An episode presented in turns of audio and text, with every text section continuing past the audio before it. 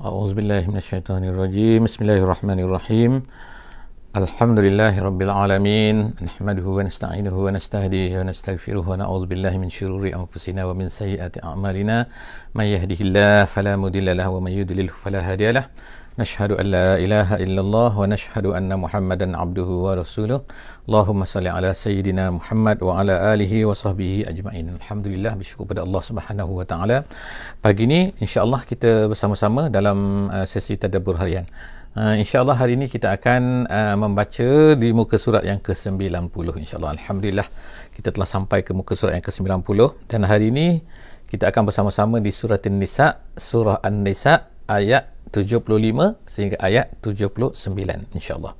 Uh, jadi uh, dalam insyaallah dalam ayat ini dalam muka surat ini muka surat yang ke-90 insyaallah pada hari ini kita akan melihat uh, Allah Subhanahu wa taala mula menceritakan kepada orang-orang yang beriman uh, tentang peperangan eh, tentang kewajipan kepada orang beriman ini supaya mereka ini uh, menyumbangkan diri mereka, menyumbangkan jiwa mereka, menyumbangkan nyawa mereka untuk Islam. Eh.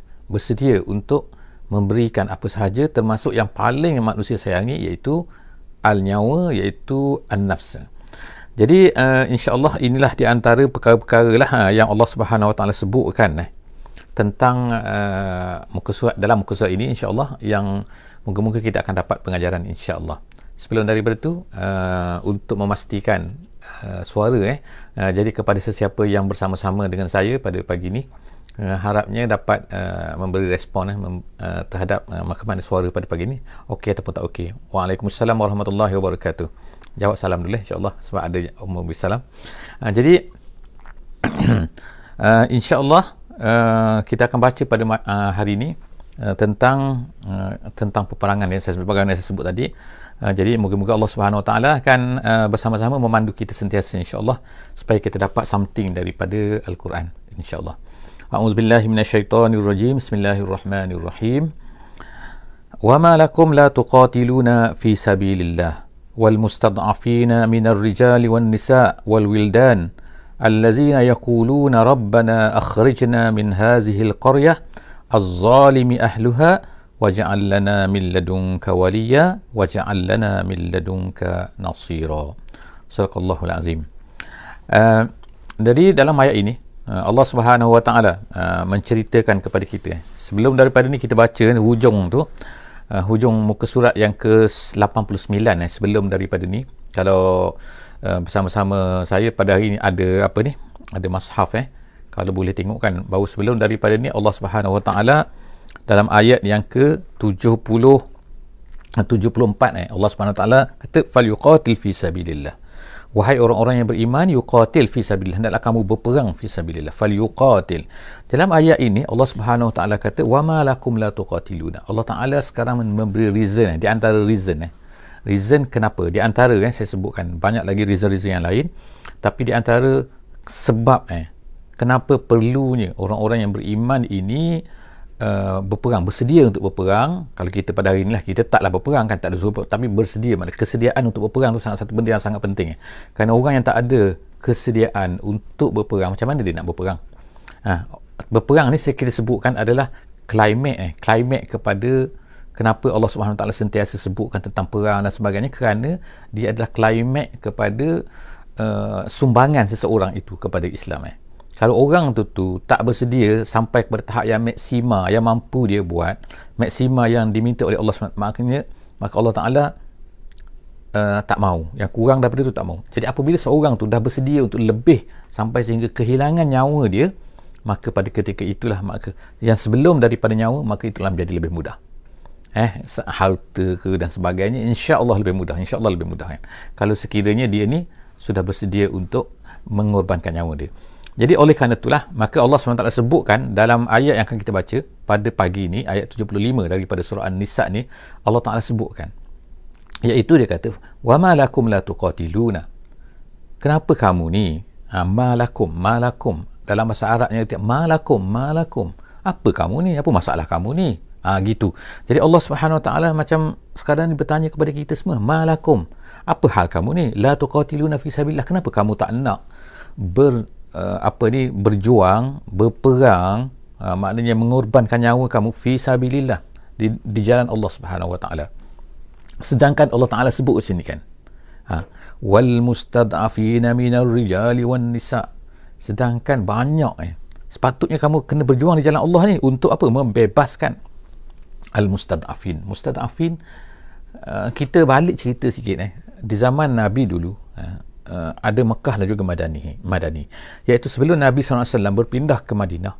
So ada di sini adalah ada apa kita kata? Iaitu orang-orang uh, uh, zaman Mekah. Di zaman Mekah ni ramai orang masuk Islam ada orang masuk Islam. Tapi bila Nabi SAW kata ah, ok sekarang kita semua berhijrah ke Madinah Al-Munawwarah Nabi kata. Tapi ada sebahagian daripada orang-orang Islam ni yang tak mampu untuk berhijrah.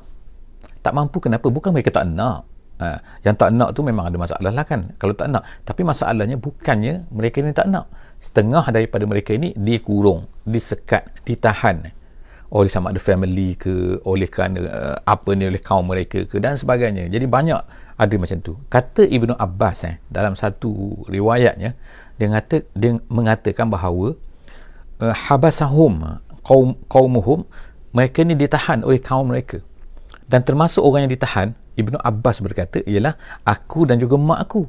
Apabila ayat ni nak menunjukkan wal mustad'afin itu maknanya orang lemah. Orang lemah tu siapa? Iaitu aku dan mak aku termasuk dalam golongan tu. Jadi Allah SWT kata sini sepatutnya orang-orang mukmin ini bersedia untuk berperang fi sabilillah. Kerana apa? Kerana untuk membebaskan wal mustad'afin minar rijal wan nisa wal wildan ada lelaki, ada perempuan, ada kanak-kanak kan. Yang mana yang tertahan, yang tak boleh nak berhijrah kerana tertahan.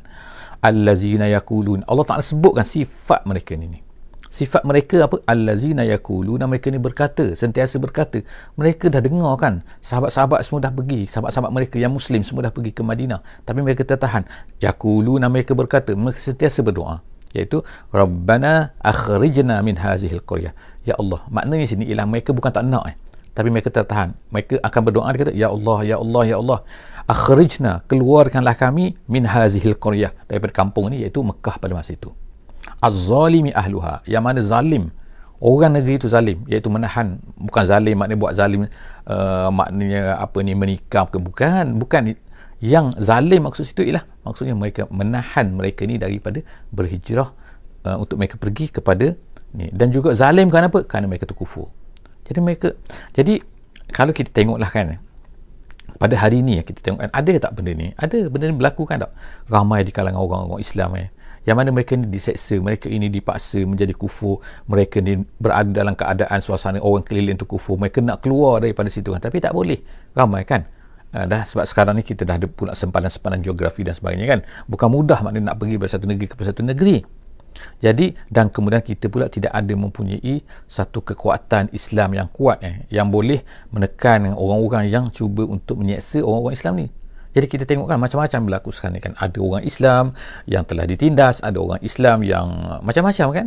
Dan ada kalangan, kalangan orang kafir pula yang telah mengatakan satu benda yang tak elok kepada Nabi Nabi kita SAW melukis kartun lah. Dan macam-macam sekali kita dapatkan pada hari ini. Tapi kita tak boleh nak buat apalah sebab kita tidak mempunyai jadi Allah SWT sebut sini orang Islam sepatutnya semua adalah kenalah bersedialah untuk buat benda ni semua. Kerana adanya mustadafin di atas muka bumi ni yang mana mereka ni nak membebaskan diri. Ha, daripada uh, apa ni kekufuran-kekufuran ni kan yang memaksa mereka kan. Jadi mereka ni dah berdoa. Kemudian Allah Ta'ala kata ni waja'al lana min ladunka. Ha, kemudian mereka berdoa lagi. Tu doa nombor satu. Doa yang kedua mereka kata waja'al lana min ladunka dan jadikanlah kami bagi kami ya Allah kan min ladunka daripada sisi engkau waliyan. Waliyan makna penjaga. Waj'al lana min ladunka nasira. Dan juga jadikanlah kata untuk kami daripada sisi engkau ya Allah nasira. Iaitu nasira yang akan menahan kami daripada orang-orang musyrik itu. Nasira itu maknanya penolong. Tapi penolong situ kata tafsir jalan lain dia kata yamnauna minal kuffar yang akan dapat menghalang kami daripada orang kafir itu. Jadi alhamdulillah selepas daripada itulah maka selepas daripada Fatu Mekah eh, datanglah pertolongan Allah Subhanahu Wa Taala. Pertolongan Allah dengan Fatu Mekah maknanya selamatlah mereka. Walaupun lambat kita katakan tetapi sebenarnya uh, itu adalah merupakan pertolongan Allah Subhanahu Taala. Akhirnya mereka pun selamat semua dan mereka telah di, uh, dilantiklah di situ kan. Ada apa ni sahabat-sahabat yang telah dilantik oleh Nabi sallallahu alaihi wasallam untuk menjadi ketua uh, kepada orang-orang muslim itu iaitu uh, Nabi SAW telah melantik Attab eh, uh, bin Usaid menjadi ketua kepada uh, Mekah ni governor Mekah kan. Jadi alhamdulillah itu adalah dipanggil wali ya. Sebab itulah kita panggil sini adalah uh, apa ni di zaman Islam dulu dipanggil sebagai wali. Wali itu maknanya ialah governor ke dan sebagainya kan. Sebagai dia mengambil daripada mengambil daripada apa yang disebutkan di dalam ayat ini wa ja'alna min ladunka waliya. Ya Allah jadikanlah uh, apa ni jadikanlah daripada sisi engkau waliya seorang yang akan menjaga mereka. Alhamdulillah selepas daripada itu orang-orang Mekah pun uh, selamat. Alhamdulillah. Kemudian Allah SWT sebutkan selepas itu yang pertama reason kita kata reason kenapa. Dan reason ini berlaku sepanjang zaman berlaku sepanjang ketika bukan hanya di zaman tersebut saja. Allazina amanu yuqatiluna fi sabilillah. Wallazina kafaru yuqatiluna fi sabilit taghut. Faqatilu awliya awliya asy-syaitan kemudian dalam ayat sekarang ni ayat 76 eh ayat 76 Allah Subhanahu wa taala menceritakan perbezaan. Orang Islam apa beza dengan orang yang tidak Islam? Dan orang kemungkinan juga iaitu kita kita sebutkan sini kan iaitu orang Islam sepatutnya apa? Ha, Allah Allah Taala sebut sini allazina amanu orang-orang yang beriman ini orang yang beriman ni mereka ni adalah berperang kerana apa? Fi sabilillah bukan kerana sebab lain bukan kerana sebab nak harta bukan sebab kerana nak hanya negara hanya sempadan hanya tanah air dan sebagainya. Tapi orang Islam orang beriman dia ada sebab dia bila dia berperang iaitu fi sabilillah.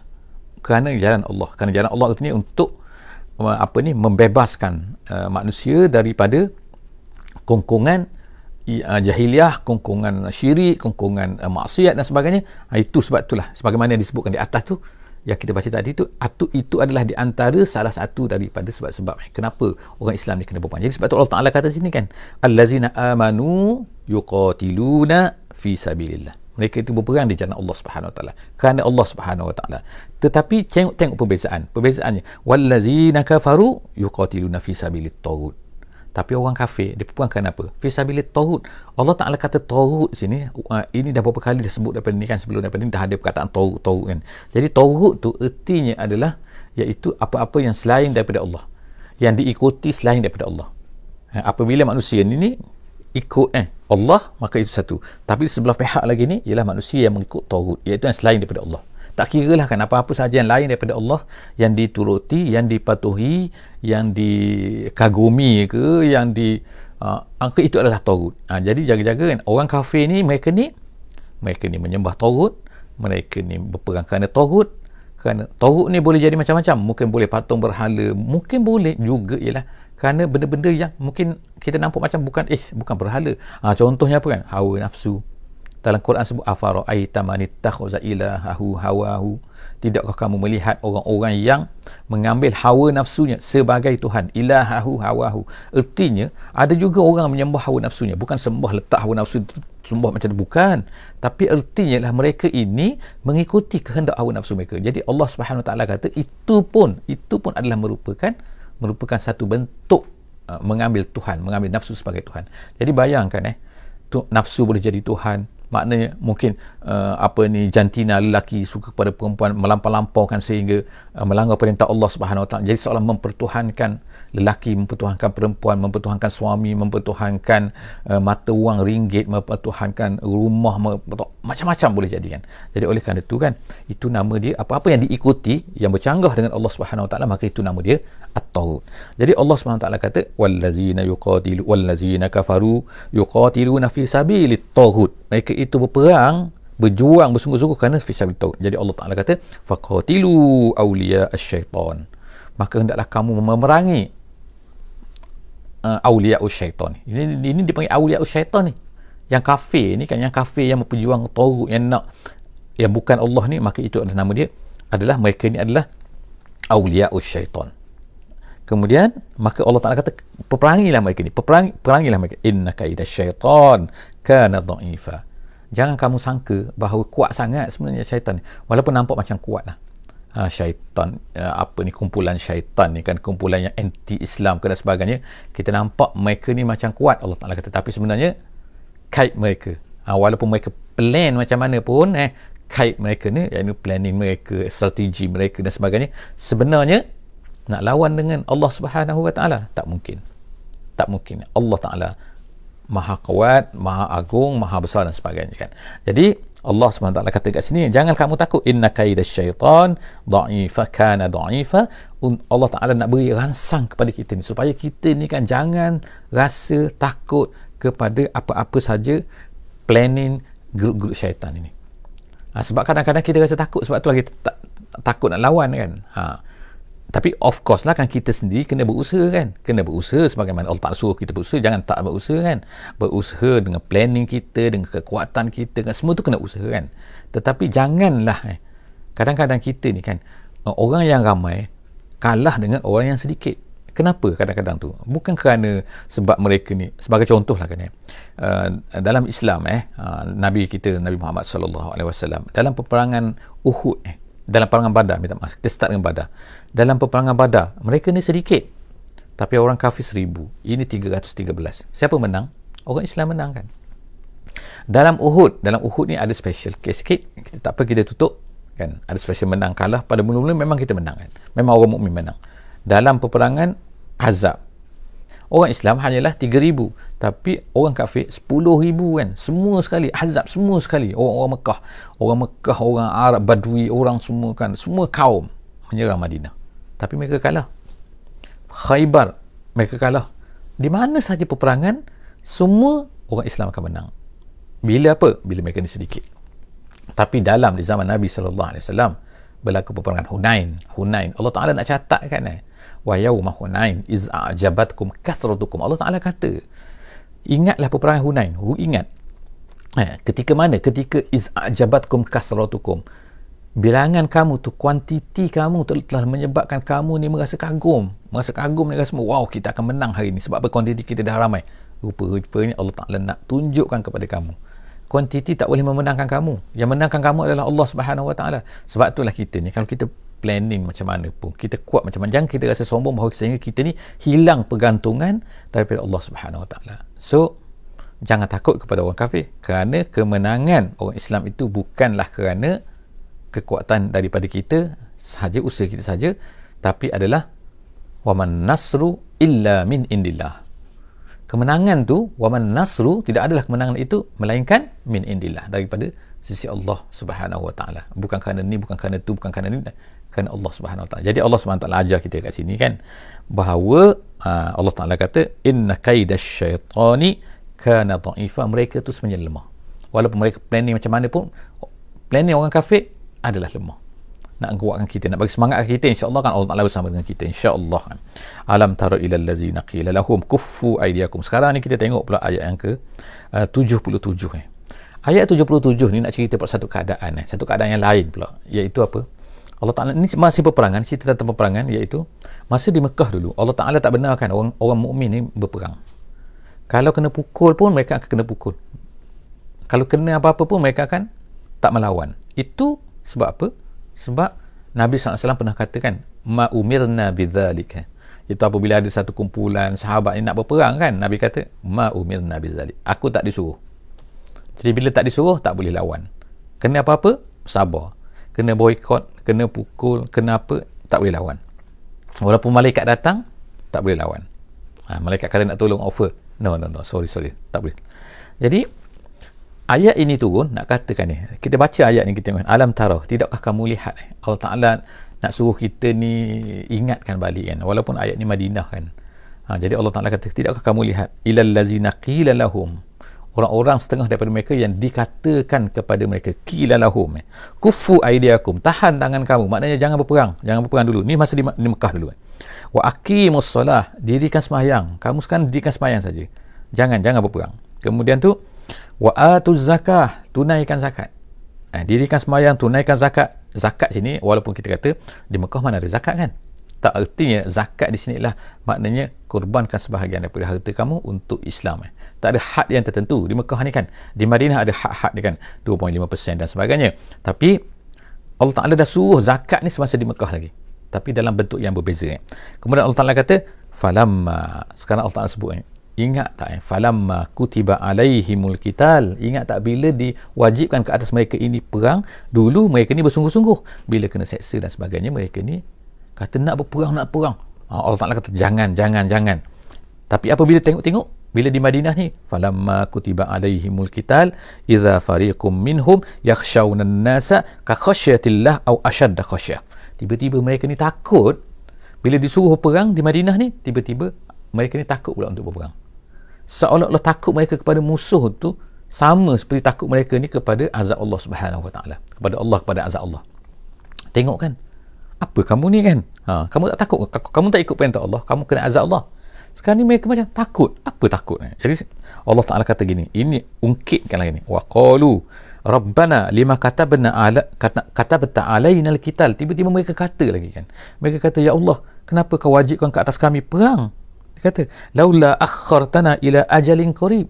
Boleh tak lambat sikit ya Allah? Boleh tak lambat sikit? Janganlah sekarang ah, gitu. Cool.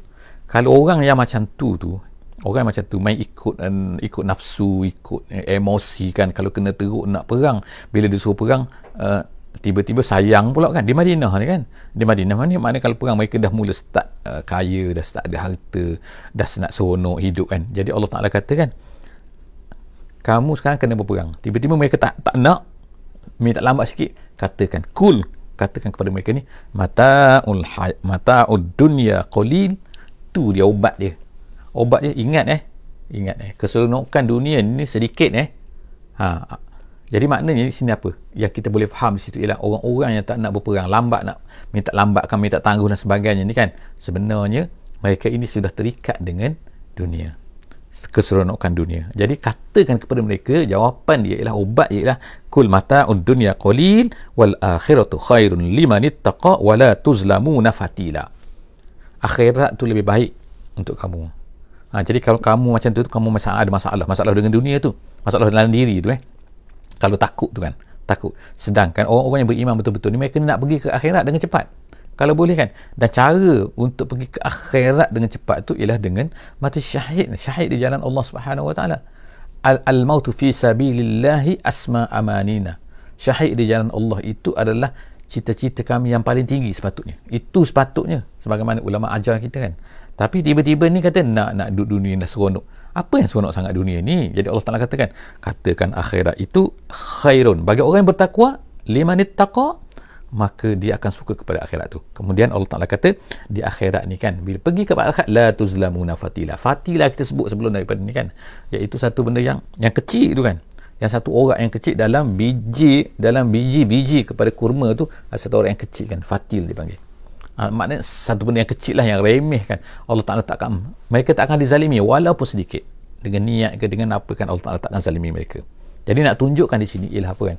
Bahawa sepatutnya kan mereka ni kan berlomba-lomba untuk pergi ke syurga untuk pergi ke kepada syahid kan. Bukannya nak minta lambat-lambat pula kan. Allah Ta'ala nak beri dah buka peluang kepada mereka kan. Ha nah pintu ha, ni pintu syurga pintu terbuka kan Ha, sebagaimana seorang sahabat tu bertanya kepada Rasulullah kan dalam satu peperangan tu.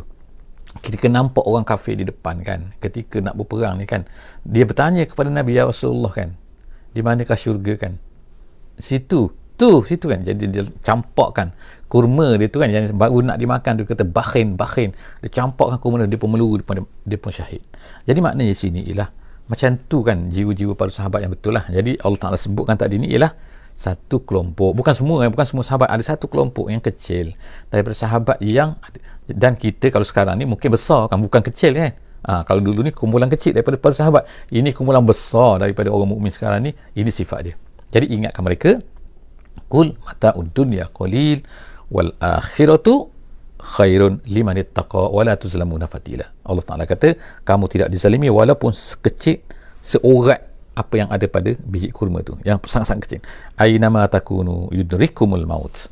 Kemudian Allah Taala kata lagi ni sebut lagi kan kenapa orang ni ni biasanya takut nak nak berjihad nak apa ni bersama-sama di jalan Allah Subhanahu Wa Taala bekerja untuk bekerja di jalan Allah untuk menyebarkan Islam dan sebagainya kan. Kenapa biasa manusia? Allah Taala sebut ni. Yang kedua ialah kerana takut mati. Ha, jadi mereka ingat mati ni habislah tak boleh merasa nikmat dan sebagainya kan. Ha, itulah masalah manusia Ha, jadi kalau selesai masalah ni, masalah sayang kepada dunia, kemudian masalah takut kepada mati ni, seolah mati ni adalah pemutus, bukan. Mati ni adalah pemula kepada satu kehidupan eh. Sama ada baik ataupun tak baik kan. Ha, jadi kalau dia tahu bahawa syahid itu membawa kebaikan kepada dia jadi Allah Taala kata kat sini ainama takunu yudrikumul maut kamu ingat kamu di mana-mana kamu tak mati ke tak kamu ingat kalau kamu pergi berjihad berjuang berusaha di jalan Allah Subhanahu Wa Taala kan kamu pergi berdakwah dan sebagainya kamu tak mati tak Allah Taala kata di mana saja kamu berada ainama di mana saja takunu kamu berada yudrikumul maut. Maut ni akan pergi kepada kamu. Kamu pergi mustari ke kamu pergi ke Pluto ke kan kamu pergi ke mana-mana lah. Ha, lari. Bukan malaikat ada di sini saja bukan malaikat ada di bumi. Kau pergi naik bulan mana pun maut akan datang kepada kamu kan. Jadi Allah Taala kata yudrikmul maut maut akan datang kepada kamu walau kuntum fi burujin musyayyadah ha, jadi Allah Taala buat perumpamaan zaman dulu tak ada roket tak ada apa kan ha, zaman sekarang ada macam-macam tapi zaman dulu ni yang paling ya naik atas bukit yang tinggi Lepas tu buat istana di atas tu. Buruj. Buruj ni maknanya adalah satu istana, satu kota, satu menara yang tinggi. Musyayyadah yang sangat kuat.